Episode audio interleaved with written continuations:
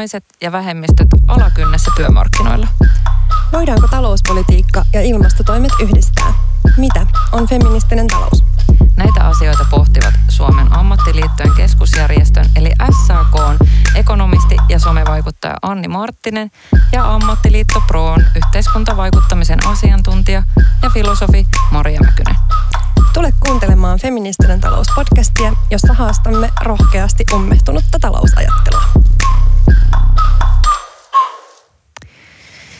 Mä haluaisin puhua tänään, Anni, sun kanssa yhdestä asiasta, joka mun mielestä julkisessa keskustelussa jäi äh, ehkä niin kuin vähemmälle huomiolle.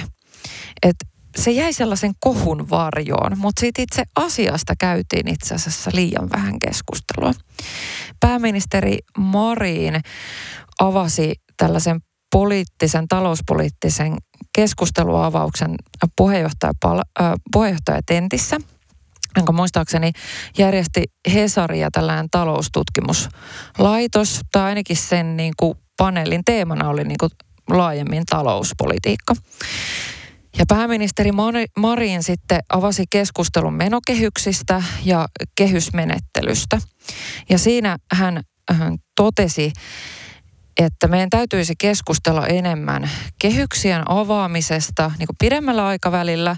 Ainakin mun mielestä hän ei niin kuin viitannut ehkä juuri tähän hallitukseen, vaan niin kuin yleisesti, että pitäisi käydä keskustelua, koska jotta me pystytään torjumaan ilmastonmuutos ja tekemään niin kuin tarvittavat investoinnit nyt 10-15 vuoden aikana, niin me tarvitaan nimenomaan valtavia investointeja, jotta me saadaan tämä iso pyörä kääntymään. Ja ja toisaalta, kuten viime jaksossa puhuttiin, niin Suomella on myös paljon osaamista ja tietotaitoa ja, ja myös sellaista yritystoimintaa, joka, joka voisi myös antaa ratkaisuja tähän ilmastonmuutokseen.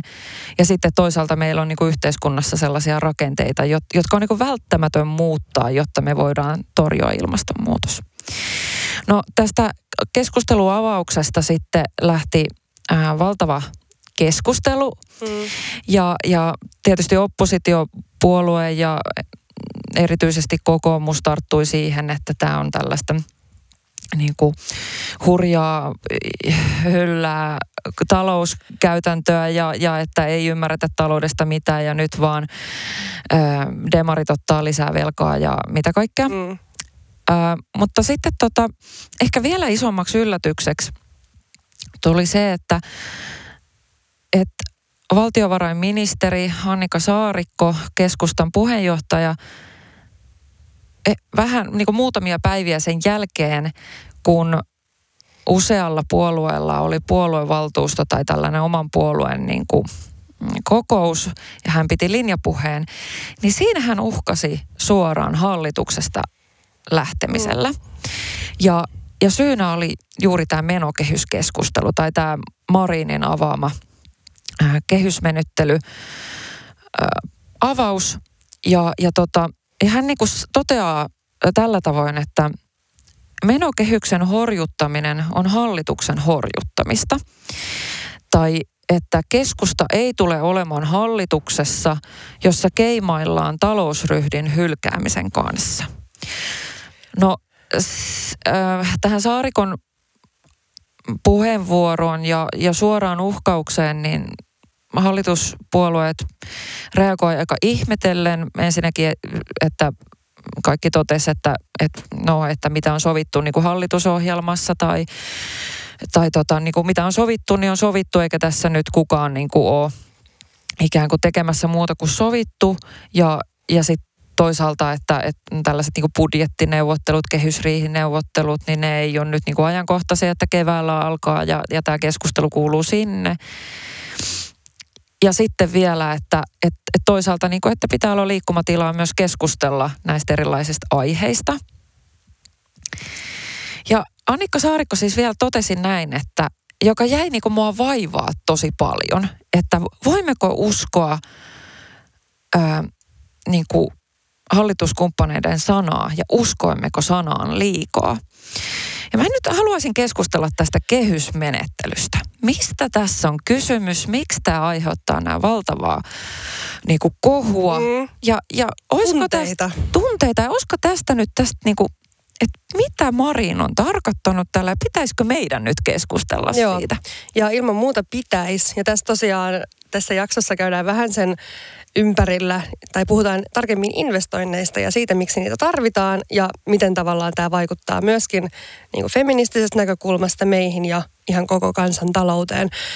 Tämä kehysmenetelmä, josta Maria tässä äsken alustikin hyvin, niin on kehysjärjestelmä on 2000-luvun alussa meille rakennettu tämmöinen järjestelmä, jonka puitteissa neljä viidesosaa budjetin määrärahoista vaalikaudella määrätään, jotta veronmaksajien verorahat tiedettäisiin jo etukäteen, eikä tulisi tämmöisiä äkkinäisiä korotuksia. Mutta iso vaikutushan tässä on se, että, että koitetaan ylläpitää se, että valtio ei käytä höllästi rahaa, vaan että on vähän tämmöistä niin kuin perinteistä kuripolitiikkaa. Ja miksi me ollaan nyt päädytty siihen, että me avataan, tai keskustelu on auennut, että näitä kehysmenyttelyjä pitäisi, pitäisi ehkä uudestaan miettiä. Että mehän ollaan nyt koronakriisin aikana, Marinin hallitushan on tehnyt näitä lisätalousarvioita, että me ollaan jo tavallaan koronakriisin elvyttämisen takia vähän menty jo tämän yli, näiden budjetin kehysmenettelyjen yli. Mutta nyt me ajatellaan niin kuin isommassa kaavassa,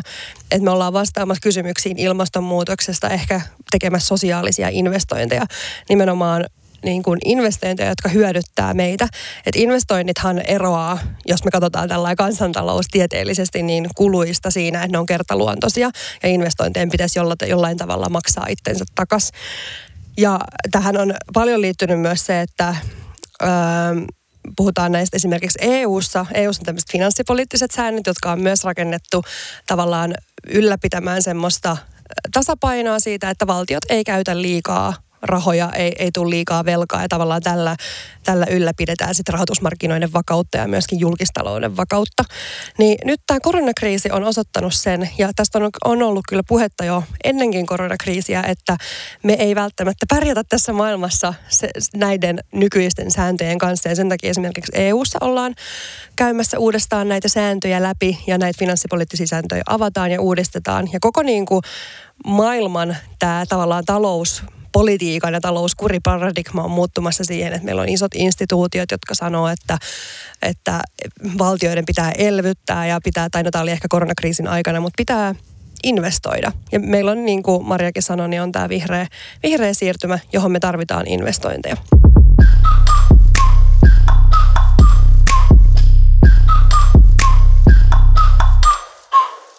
Mikä on investointi?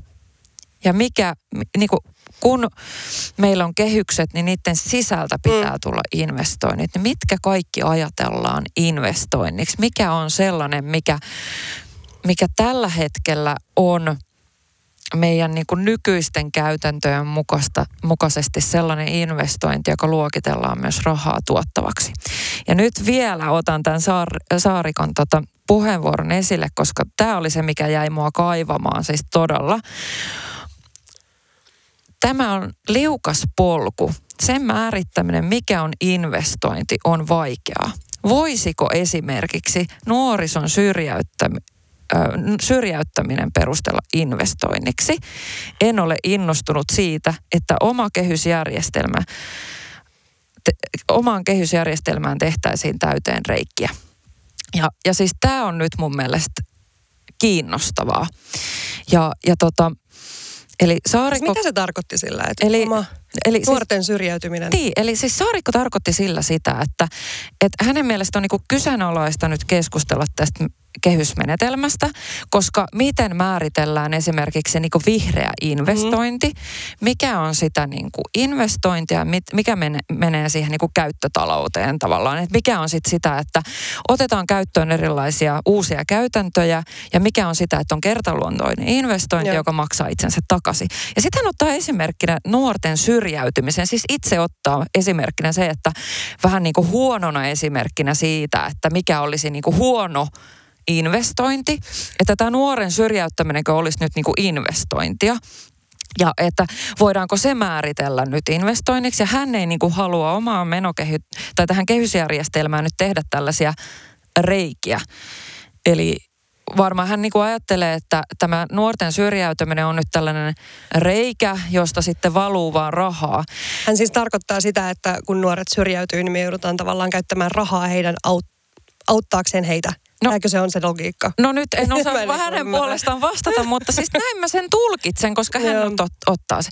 Ja nyt mä tästä haluaisin keskustella. Mä oon mm. aikaisemmassa jaksossa myös viitannut sosiaalisiin investointeihin, Joo. ja tämä keskusteluhan on aika niin kuin alkuaskeleissa, siis aidosti niin kuin talouspolitiikassa ja taloustieteessä. Ja, ja jossain jaksossa puhuinkin jo siitä, että, että tota, heitin pallon siihen, että et, et ekonomistien pitäisi niinku tehdä par, parempia laskelmia siitä, että miten nämä sosiaaliset investoinnit niin saataisiin määriteltyä. Mutta kun Saarikko on nyt avannut tämän investointien määrittelykysymyksen, niin niin haluan nyt tähän tarttua. Ja, Anna mennä. Ja, meillähän niin kuin perinteisesti investoinneiksi määritellään esimerkiksi nyt liikenneinfrainvestoinnit. Se on niin kuin sellainen tosi perinteinen esimerkki. Ja Suomessa puhutaan jopa siltarumpupolitikoinnista, jossa poliitikot sitten oman maakunnansa tieverkoston investointeja niin kuin siltarummulla vetelee. Että nyt tähän tarvitaan miljoonia rahaa, siis puhutaan jopa miljardeista. Ja, ja tämä on nyt se sellainen iso voitto siellä omassa maakunnassa ja omille äänestäjille. Ja itse asiassa siis Marinin hallitus investoi – tänä vuonna liikenneinfran 3,6 miljardia. Ja ehkä mä nyt otan jo tässä kohtaa tämän esille, koska mä sitten rupesin niin kuin miettiä, että okei, no miten tämä investointi nyt sitten määritellään? Mikä siinä on se ennakkoarviointi? Mikä siinä on sitten se jälki? Miten sitä seurataan? Mm. Miten se raha tulee? Ja, ja otin nyt yhden tällaisen infran infra tota, investointisuunnitelma, jossa niin kuin siis sanotaan suoraan jo ensimmäisellä sivulla, että taloudelliset vaikutukset ovat seurausta markkinoiden epätäydellisyydestä ja kokonaishyöty voi olla suurempi kuin yksilön hyöty ja taloudelliset vai- vaikutukset on vaikea määritellä ja että ne, ne tulee, kohdistuu yritysten tuottavuudesta, työ, hyödyke, maa- ja asuntomarkkinoilta. Et sitä ei niin kuin, että ne on erilaisia arvioita, miten tämä liikenneinfra voi parantaa työllistymistä, kaupunkien niin kuin elinvoimaa ja sitten toisaalta niin kuin kuljetuskustannuksia. Ja, ja toki siis mä en kyseenalaista tätä ollenkaan. Paremmat niin kuin liikenneväylät aivan varmasti helpottaa mm-hmm. yritysten investointeja, yritysten niin kuin logistiikkaa. Tämä on myös niin kuin tavallaan osa vihreätä siirtymää, kun julkisia Kyllä. liikenneteitä parannetaan. Kyllä. En, en, en lainkaan niin kuin kyseenalaista sitä, että ei se niin kuin paranna tuottavuutta, mutta tässä ei niin kuin esitetä mitään suoraa laskelmia, jota sitten vaaditaan esimerkiksi sosiaalisilta mm. investoinneilta.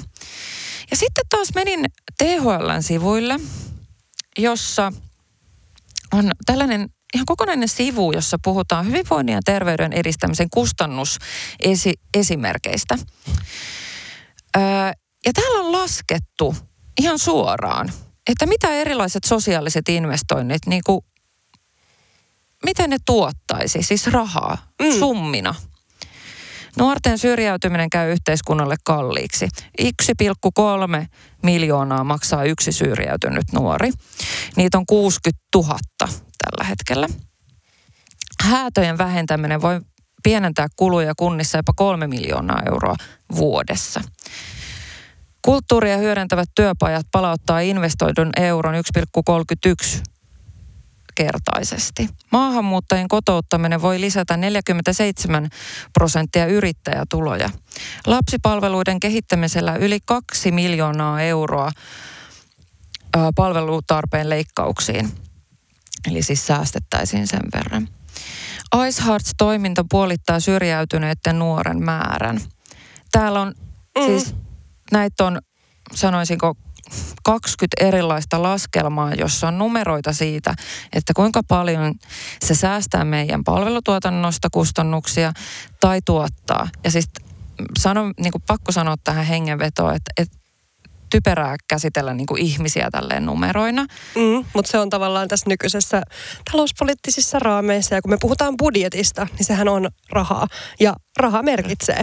Ja se ei ole mun mielestä yhtään tavallaan tyhmää, koska me ollaan, eletään nykyisessä systeemissä ja mietitään budjettia ja mietitään sitä rahaa ja mietitään investointeja siitä, mihin me laitetaan rahaa, niin se on vähän niin kuin pakko. Ja mun mielestä on tosi kiinnostavaa, koska sä mainitsit just nämä sosiaaliset investoinnit ja sitten puhutaan niin kuin ihan tavallisista investoinneista. Niin esimerkiksi nykyisessä kansantalouden tilinpidossa, kun puhutaan investoinneista, niin öö, no sä sä tollain kerroitkin, että kuinka, mutta kuinka esimerkiksi niin kuin syrjäytyneiden ö, olojen parantaminen, niin tuottaa meille lisää rahaa tavallaan budjettiin. Ja nykyisessä tavallaan tilo, tilinpidossa näiden vaikutusten laskeminen, niin kuin sä sanoit, on tosi vaikeaa, mm. koska nämä on monien mekanismien kautta va- lasketaan nämä vaikutukset. Sitten on paljon helpompi laskea totta kai, että kun me leikataan vaikka opettajien palkoista, niin se on niinku suora vaikutus. Mm. Ja tavallaan se ylipäätänsä se ajattelu, mikä on esimerkiksi niinku tässä modernissa taloustieteessä, on tämmöinen dynaaminen ää, talousajattelu on ja systeemiajattelu, mikä ollaan otettu tähän tavallaan mukaan. Että nykyisessä ää, maailmassa taloustieteilijät pystyy laskemaan näitä vaikutuksia. Se on vaan taas lisäksi investointi sitten niin kuin esimerkiksi valtiovarainministeriöön, kun käytetään tämmöisiä laskelmia. Mutta mun mielestä tuossa on iso ristiriita, mitä sä just tavallaan sanoit. Mä on pakko pointata se, että Saarikko ää, ja keskusta ja myöskin muut oppositiopuolueet on hyvin tällaisia niin kuin talousorientoituneita tai ainakin näyttää pääpiirteissään, mikä on mun mielestä tosi ristiriitaista, koska he niin kuin toivoo talouskasvua, he toivoo semmoista julkisen talouden tasapainoa. Nykyisessä talousympäristössä, jos meillä on ollut pitkää mä nopea droppaan tämmöisen jargonin sekulaarinen stagnaatio, mikä tarkoittaa pitkäaikaista ö, talouden hidastumista tai talouden niin kuin, matalaa tilaa. Meillä on ollut kymmenen vuotta tällainen, ja se on ihan fakta, että me tarvitaan investointeja. Me tarvitaan investointeja tähän vihreäseen siirtymään, sosiaalisiin investointeja, jos me halutaan ehkäistä tämmöisiä koronakriisin kaltaisia mm. kriisejä. Mutta samaan aikaan me halutaan ylläpitää semmoista tosi jäykkää kehystä. Miten nämä kaksi, ne on niin kuin täysin ristiriidassa toisistaan. Me halutaan pitää tämmöistä niin kuin vanhanaikaista talousausterity, eli talouskuripolitiikkaa, mutta silti me toivotaan lisää tuottavuutta. Ja tästä niin kuin mainitsin sanan tuottavuus, mikä on, jos me puhutaan tämmöisestä modernista talousjärjestelmästä. Jos me ei haluta olla bruttokansantuoteaddikteja tavallaan, että me ajatellaan, että talouden pitää kasvaa, niin se keino päästä siihen, siitä pois on keskittyä tuottavuuteen. Ja tuottavuus on siis tuotos jaettuna työtunneilla. Öö, ja tämä tarkoittaa sitä, että esimerkiksi teknologinen kehitys ö, tai ylipäätänsä niin työtuntien väheneminen voi kasvattaa tätä tuottavuutta. Ja Suomi on ollut tässä niin kuin viimeiset kymmenen vuotta ollaan puhuttu menetetystä vuosikymmenestä sen takia, että meillä on lähtenyt esimerkiksi Nokia, mikä oli tosi iso niin kuin tuottavuuden kasvattaja. Niin nyt ollaan puhuttu paljon siitä, että miksi, tu, miksi Suomi jää jälkeen tuottavuudesta ja Suomi on kymmenen vuotta jäljestä Pohjoismaiden muudesta tuottavuudesta. Me tarvitaan niitä investointeja. Niin meillä on tavallaan ratkaisut siihen, meillä on keskustelu, mutta silti meillä on niinku poliittinen kannustin. Käydä sitä keskustelua on tosi heikko.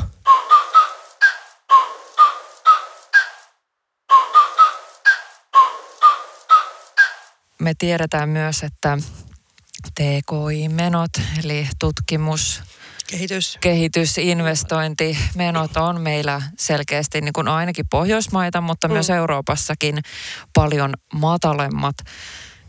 Keskustellaan siitä vielä kohta. Mä vielä tuosta tuottavuudesta haluan tuoda sen esimerkin esille, että, että jos me ollaan niin kuin todettu myös se, että, että tuottavuutta parantaa se, että että ihmiset voi hyvin. Että ihmiset on tuottavia, kun ne jaksaa Kyllä. töissä. Eli tuottavuutta voidaan parantaa myös sillä, että ihmiset jaksaa olla työssä. Tätäkin on hirveän vaikea laskea. Tätä on hirveän vaikea laskea. Mutta sitä ei ole hirveän vaikea laskea, että kuinka paljon meillä jää ihmisiä mielenterveysperustaisesti työkyvyttömyyseläkkeelle. Mm. Siitä meillä on laskelmia. Ja meillä jää siis pelkästään vuonna 2020 19 100 ihmistä työkyvyttömyyseläkkeelle. Siis se on ihan järkyttävä määrä. Jesus. Me niin kuin menetetään aidosti niin kuin mm. ihmisiä, työntekijöitä ja osaamista. Ja tämän kustannukset on 3,6 miljardia. Siis se sama määrä, joka laitetaan liikenneinfraan.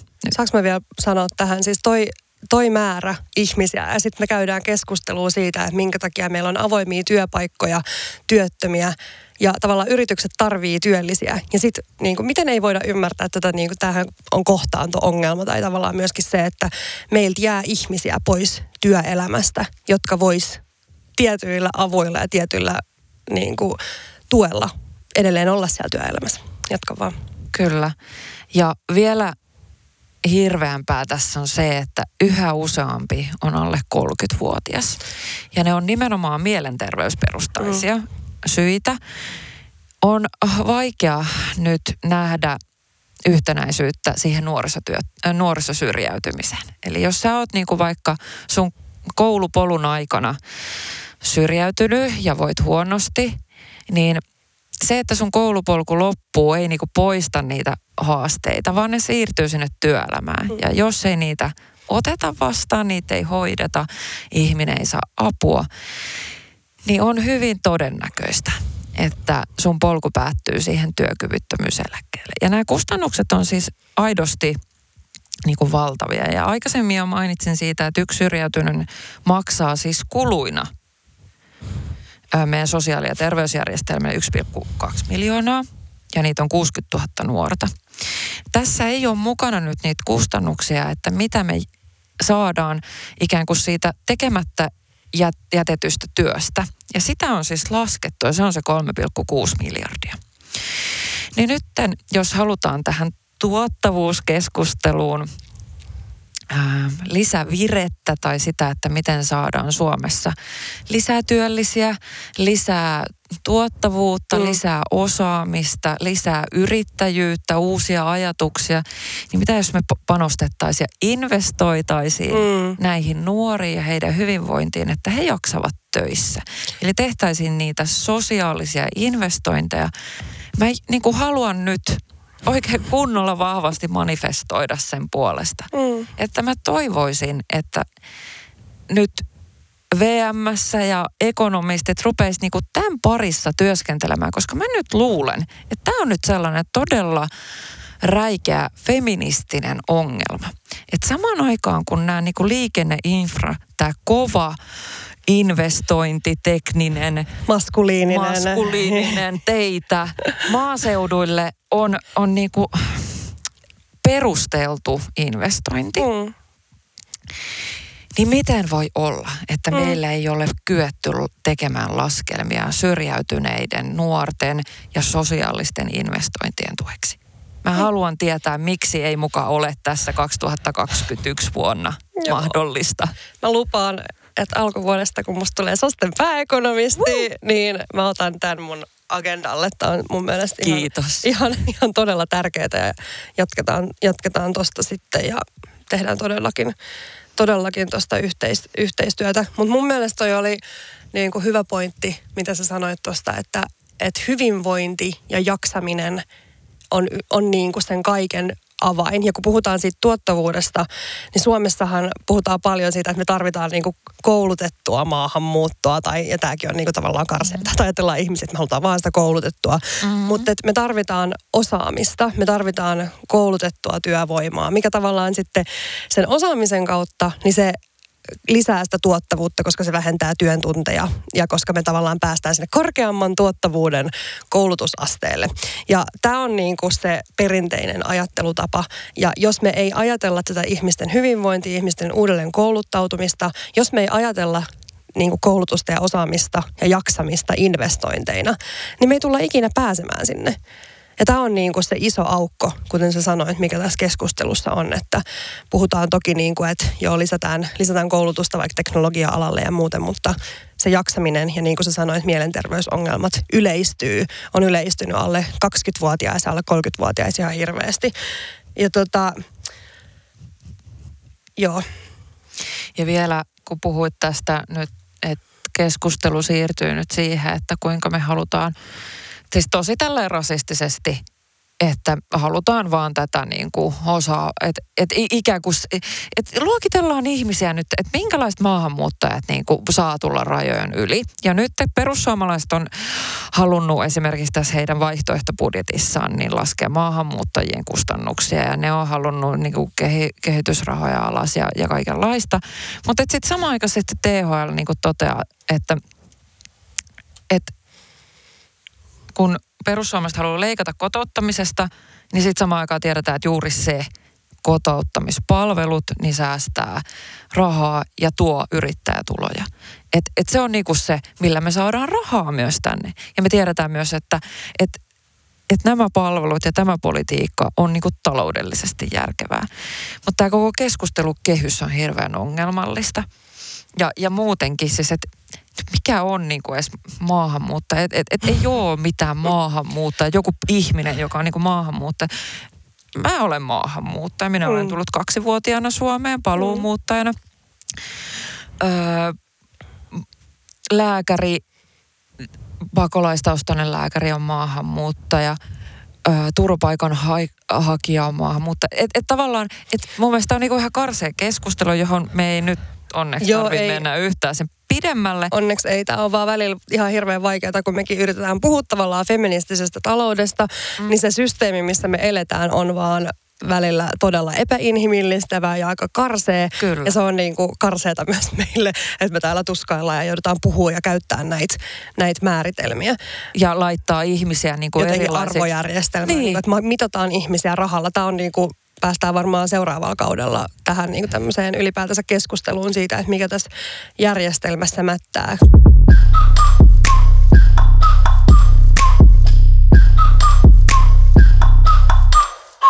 Mä haluaisin tähän loppuun vielä, puhutaan vähän ehkä tästä niin kuin Suomen tilanteesta.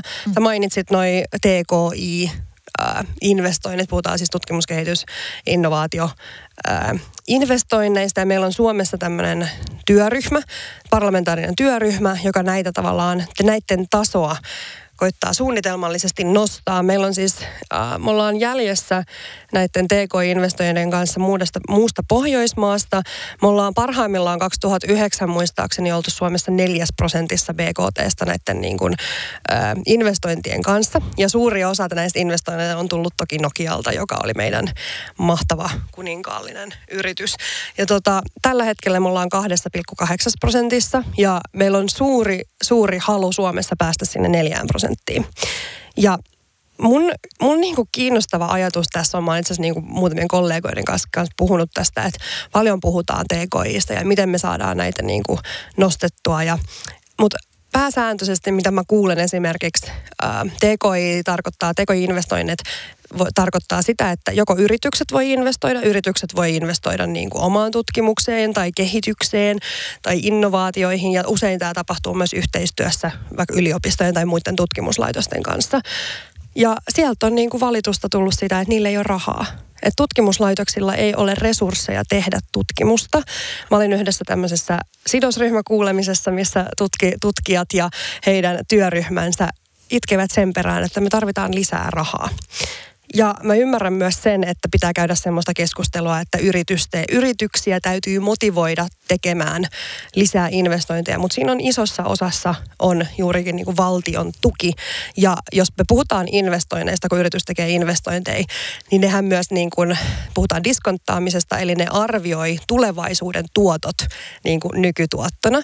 Ja jos ne näkee, että ne ei tule saamaan tuottoja tulevaisuudessa, niin ne ei todennäköisesti tee niitä investointeja. Ja se, että meillä on valtio vaikka tukemassa yrityksiä tekemään näitä investointeja, ne pystyy ottaa osan riskin siitä ja tavallaan näin tukea yrityksiä, niin Mua kiinnostaa sitten tämä tavallaan, kun me päästään taas siihen alkuun, puhutaan kehysmenettelystä. Jos me ei haluta avata sitä, mutta me halutaan lisää investointeja, me halutaan lisää TKI-tasoa nostaa ja me halutaan lisää tuottavuutta, niin me mä, mä oon vaan niin kuin samaa mieltä siinä ja mun on pakko niin kuin ajatella, että miten me ei voida niin kuin ymmärtää sitä, että tämä menee käsi kädessä sen kanssa, että meidän pitää ehkä avata sitä kehysmenettelyä. Joo, ja, ja jotenkin niin, että kun osapuolueista vaatii sitä kehysmenettelyä ja TKI-rahan panostuksia, koska mun mielestä niin kuin parlamentaarisesti on niin kuin sellainen yhtenäinen kanta siitä, että TKY-panostuksilla saadaan sitten kasvua aikaiseksi.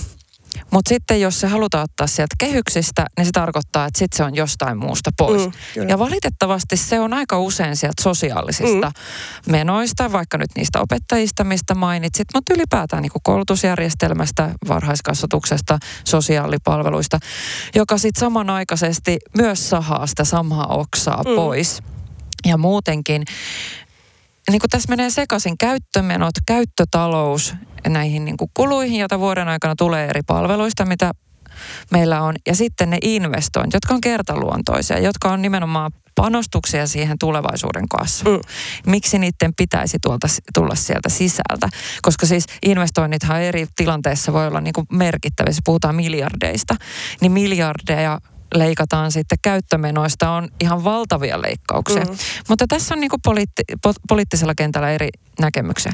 Mä perehdyin nyt tämän TKI-työryhmän materiaaleihin, jotka on tuolla hankeikkunassa julkisesti saatavilla. Ja, ja tota, niin kuin yritin tavallaan päästä käsiksi siihen, että mitä siellä nyt on saatu aikaiseksi kun se on ollut käynnissä. Mulla ei ole pääsyä siihen TKI-työryhmään, en, en ole ekonomisti, mutta tota, täällä niinku, luodaan kuvaa kunnianhimoisesta TKI-strategiasta ja sanotaan niinku suoraan, että ilman kunnianhimoista TKI-strategiaa ja sen tehokasta toimeenpanoa Suomi ei selviydy tulevaisuuden haasteistaan. Mm. Ja ilman parlamentaarisen työryhmän onnistumista niin ei ole pohjaa uskoa, että muutos parempaan talouskasvuun voisi tapahtua. Eli ja siellä todetaan, että se kunnianhimoinen TKI-strategia on siis nostaa näitä TKI-julkisia panostuksia sinne neljän prosenttiin. On puhuttu jopa viidestä prosentista, mutta se neljä prosenttia on kai se sellainen aika mm. vakiintunut. No tämä on nyt siis tämä strategia.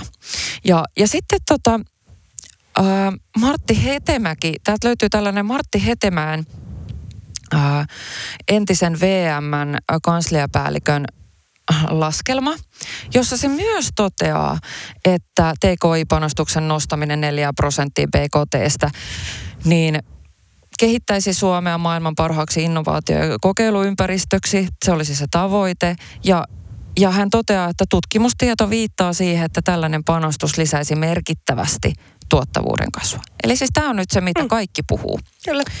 No nyt sitten, mitä työryhmä on saanut aikaiseksi, niin täällä löytyy myös sitten ö, VM-laskelmat. Ja, ja tota, mä sitten katson, että mitä, mitä tämä niinku on laskettu, niin en, mä en nyt oikein tiedä. Ö, mitä laskelmissa on oletettu? Yksi lisäeuro julkisia panostuksia, TKI-panostuksia, kasvattaa yksityisiä joko nolla – tai kaksi lisäeuroa. Ja täällä niin kuin korostetaan jatkuvasti sitä, että näille ei ole niin kuin, mm. Näillä julkisilla TKI-panostuksilla ei ole tuottavuusodotuksia. Tämä on nyt periaatteessa tosi vastoin sitä, mitä kaikki tutkijat äh, koko Suomen niin kuin TKI-keskustelu on puhunut. Ja, ja, ja tämä on kyllä niin kuin kiinnostavaa. Et mulle tuli mieleen tästä, nyt tähän loppuu tällainen niin kuin filosofin näkemys, niin tuli mieleen nyt tästä oikeastaan se, Ähm, Pontus Purokuro pitää tällaista ähm, podcastia, jossa se käsittelee sellaista ranskalaista ähm, filosofia Deleuzeä. Ja hänellä on yksi jakso, missä hän tulkitsee tai käy läpi sitä, että mikä on Deleuzein tulkinta Nietzschestä. Ja me ei tarvitse mennä siihen yhtään sen pidemmälle, mutta se ottaa kiinnostavan esimerkin siinä esille, että, että kun Nietzsche puhuu mielestä, niin hän sanoo, että että Suomessa on niin kuin tavallaan nähtävissä se, että vaikka meillä olisi maailman vasemmistohenkisen valtiovarainministeri, joka tulisi niin kuin VMään, johtamaan VMään, niin muuttuisiko VMn politiikka, koska se virkamie, mm. virkamiehistö tai vie, virkakoneisto ja kulttuuri siellä sisällä. Ja kulttuuri siellä sisällä on niin suljetun yhden talouspolitiikan ja yhden taloustieteen niin kuin, ja, ja sellaisen niin kuin talouskurin mm. kehysmenettelyn uskollinen papisto. Ja et se on niin kuin se VM-mieli. Se on se, joka luo sitä. Ja nyt mun kysymys on se, että, että kykeneekö VM siis tekemään laskelmia, jota poliittinen järjestelmä toivoo, edellyttää, haluaa tai jota muu tutkimusaineisto niin kuin osoittaa. Et onko meillä siis mahdollisuutta tuottaa VMssä sellaisia laskelmia, jo, jolla me saadaan sitä tarvittavaa tietoa vai pitäisikö me jossain vaiheessa todeta, että, että hei, tästä se ei niinku kyetä tekemään sitä, mikä muu tutkimusaineisto. Hmm. Ja jotenkin tässä nyt tulee mieleen se, että se on vähän niin kuin se papisto, joka on aikanaan sanonut, että mä oon litteä. Kyllä. Ja, ja nyt nämä meidän välineistö ei pysty toteamaan, että se on pyörä. No ei voinutkaan silloin back in the days. niin. Mutta silti meillä on tätä muuta tutkimusaineistoa, joka sanoo, että pitäisikö tätä vähän tutkia enemmän.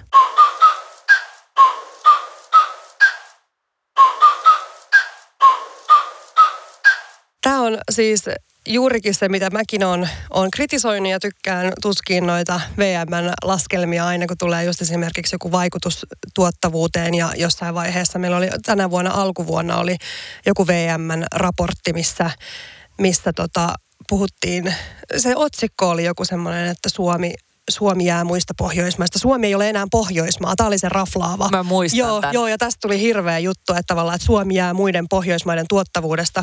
Ja mä oon nimenomaan kiinnittänyt tuohon huomiota siihen, että mä kohta kohta tota summaa tämän loppuun, mutta ihan nopeasti vaan vielä tämä, että se, että jos me oletetaan laskelmissa se, että meidän vaikka yksi investointi on nolla tai kaksi, ja tämä riippuu siitä, että mitä tämä VMn tutkija, minkälaisia tutkimuksia hän lukee.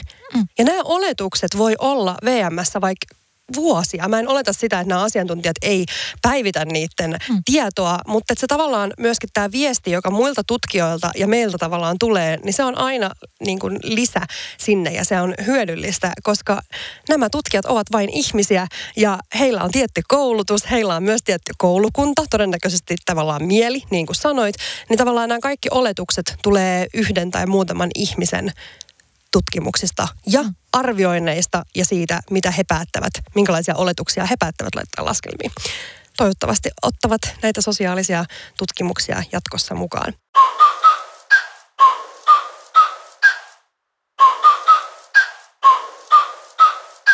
Tämä oli tämän päivän jakso. Me ollaan aloitettiin tavallaan tämä meidän keskustelu siitä, että minkä takia kehysmenyttelyä pitää avata, minkä takia poliittinen keskustelu on mennyt siihen suuntaan, että näitä vanhoja kehyksiä tulisi avata, koska me tarvitaan investointeja.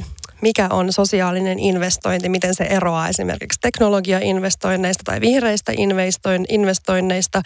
Me päädyttiin Marjan kanssa ja Maria päätyi hienosti siihen, että sosiaalisia investointeja tarvitaan erityisesti sen takia, että ihmiset voi hyvin, tämä kasvattaa meidän tuottavuutta. Kun meillä tuottavuus kasvaa, niin me saadaan myös pidettyä julkiset hyvinvointipalvelut kasassa, koska meillä on julkinen talous hyvässä kunnossa. TKI-investointeja tarvitaan ja onko se sitten julkisen talouden, julkisen vallan vai yritysten vastuulla, niin se on mun mielestä ja meidän mielestä tämmöinen yhteiskombo. Kiitos, että kuuntelit. Seuraa meitä Instassa, laita kommentteja ja kerro, mitä tykkäsit tästä jaksosta. Hyvää viikonloppua. Hei!